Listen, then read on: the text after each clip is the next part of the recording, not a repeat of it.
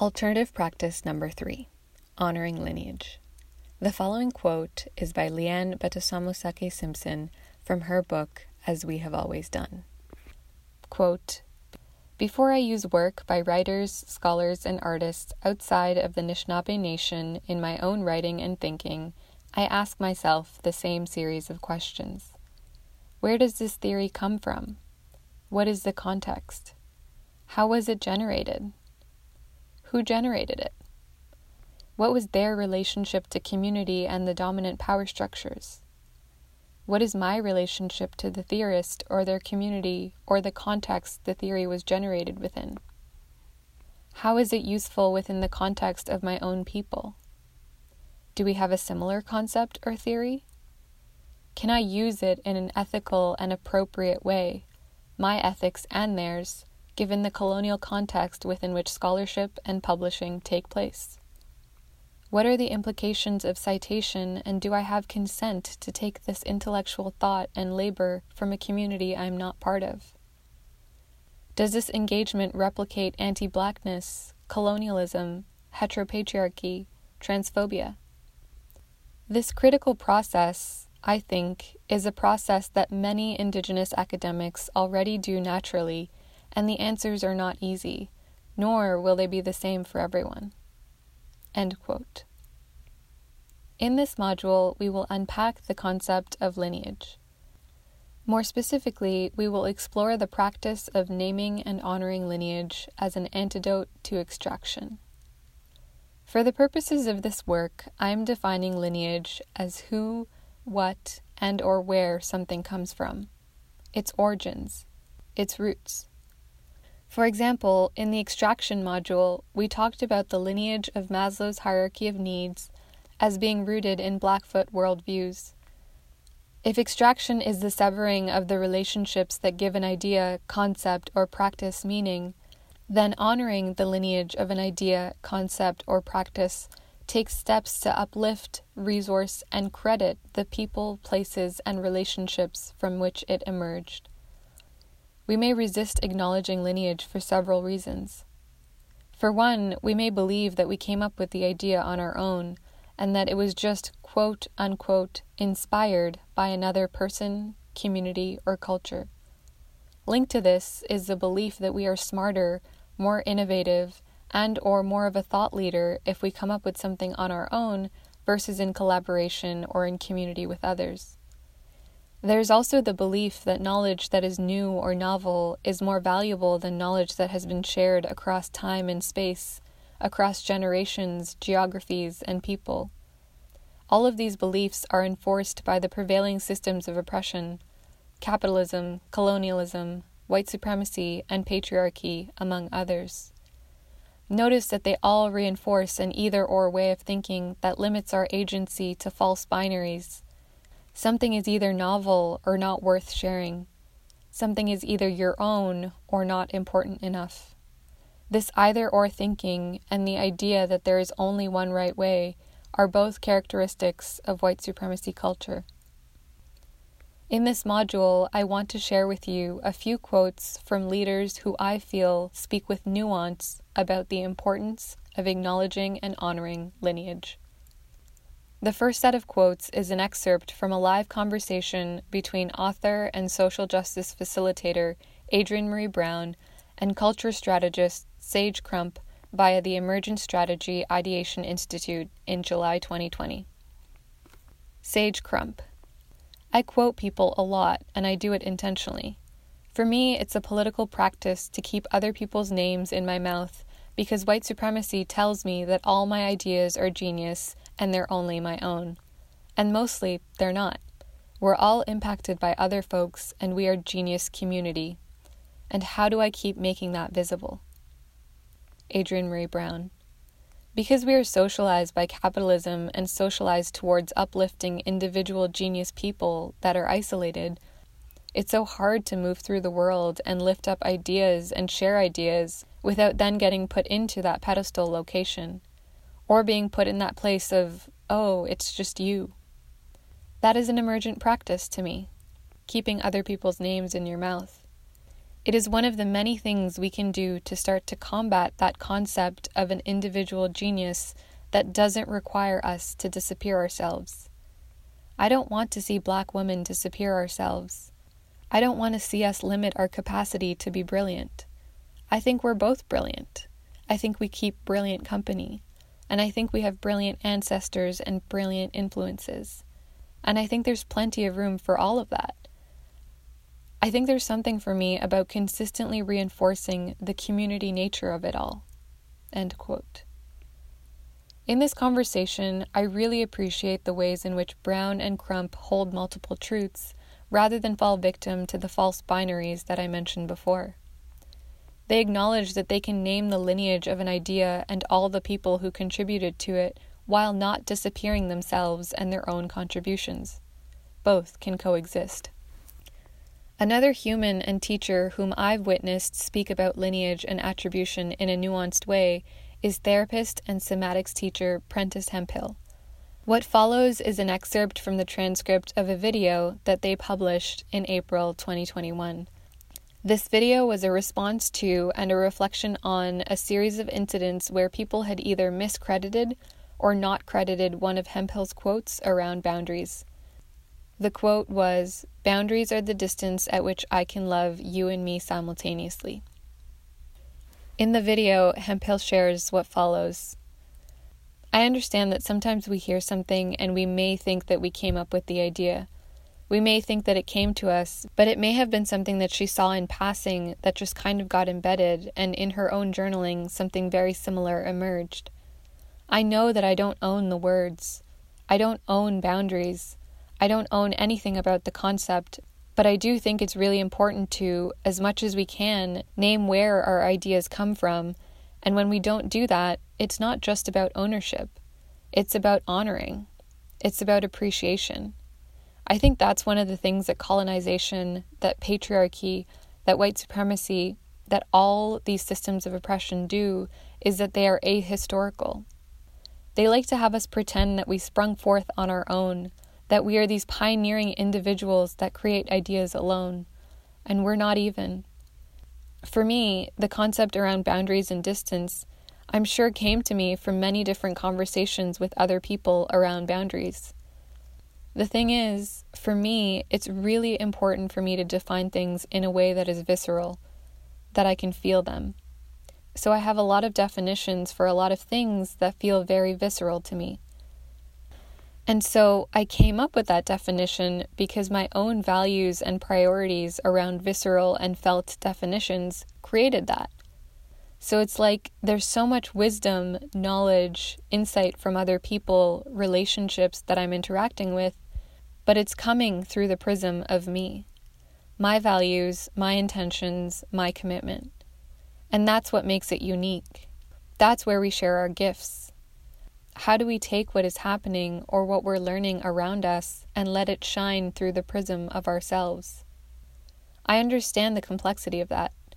No one statement can just emerge from one person, and that's why I think it's actually really important to name where these things actually come from. Name the lineage of the thought that we are in and not disappear people's contributions to it. Because that's where we start to express these systems of oppression, because the people that get disappeared the peoples whose work gets disappeared, or that we even imagine that we can take without attributing, or we imagine that their name isn't valuable enough in order to be shared.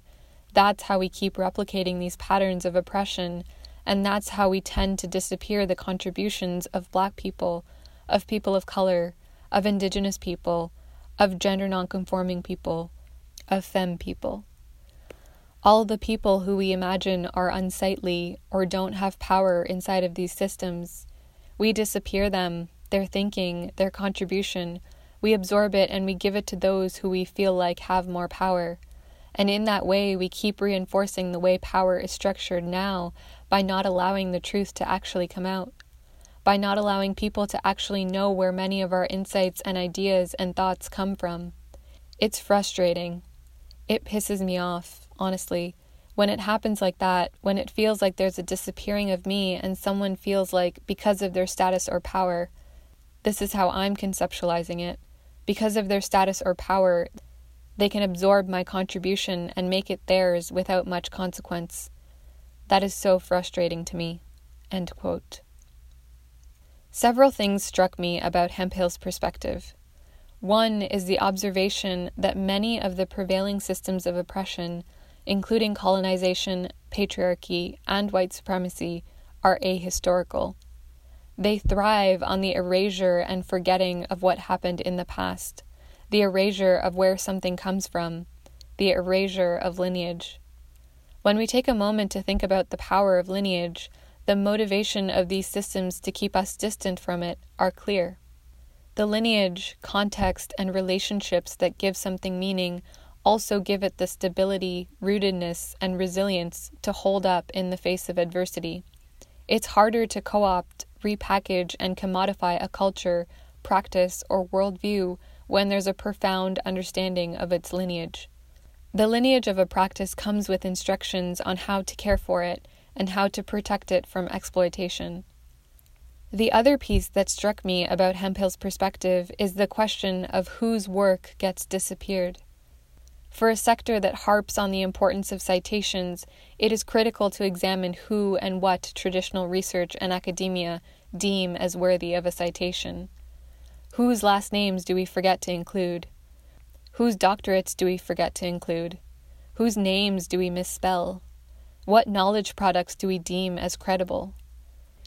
Who has access to creating those kinds of knowledge products? How does your valuation of Hemphill's thinking change if I told you that they shared the previous insight via an Instagram video rather than in a Forbes article or a peer reviewed journal? When do we name the source of where we heard something, and when do we choose to leave out a name, either consciously or subconsciously? Are there patterns within the ways we respond to this question? Finally, I appreciate Hemphill's distinction that attribution isn't about ownership.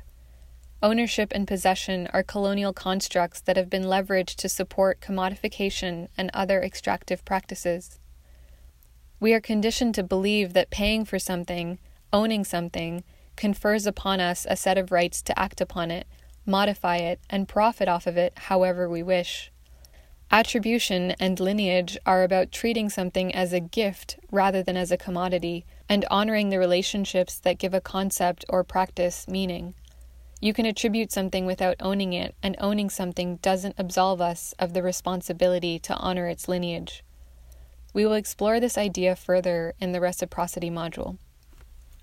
Hemphill also goes on to talk about what it would be like to live in a world where attribution is normalized.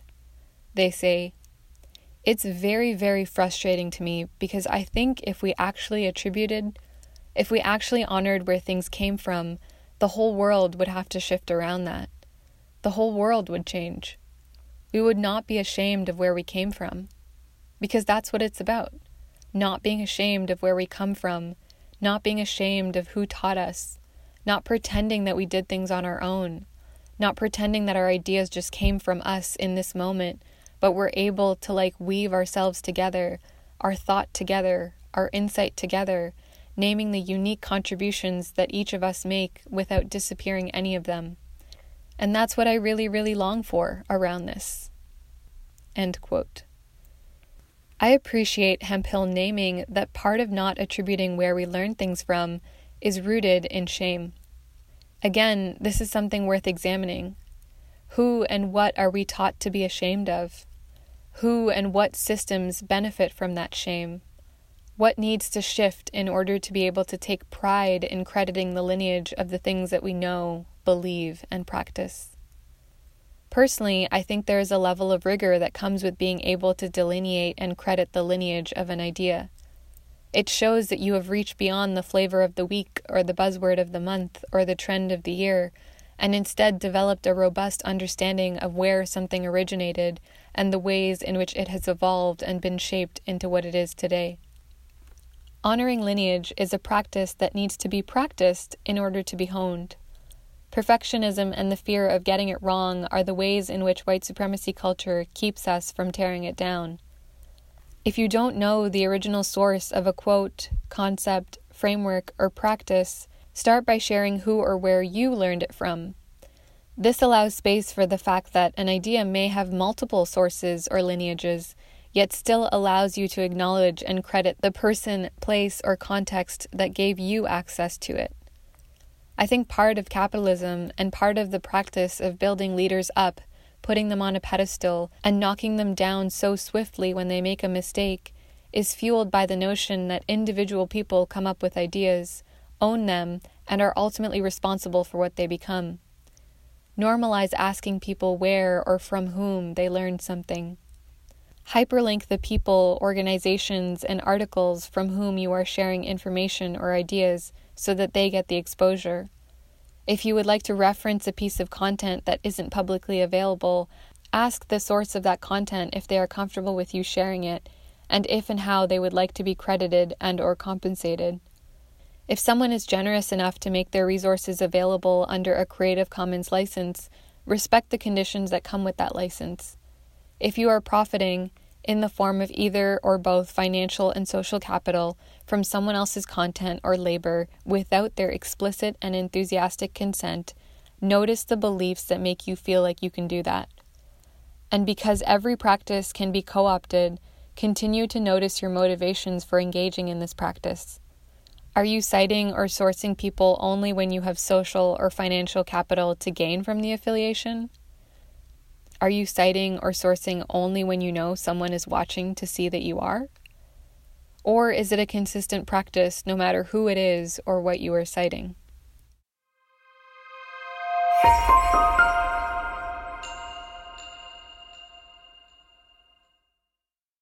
The following reflection prompts are intended to help you work through your own relationship to honoring lineage, as well as the beliefs that you hold around it. I invite you to pause after each question and note down any immediate responses that emerge before diving deeper into this exploration. What are some of the reasons as to why you have not acknowledged lineage in the past?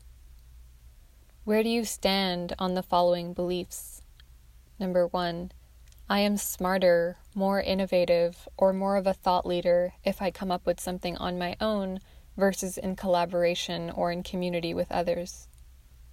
Number two, knowledge that is new or novel is more valuable than knowledge that has been shared across time and space, across generations, geographies, and people.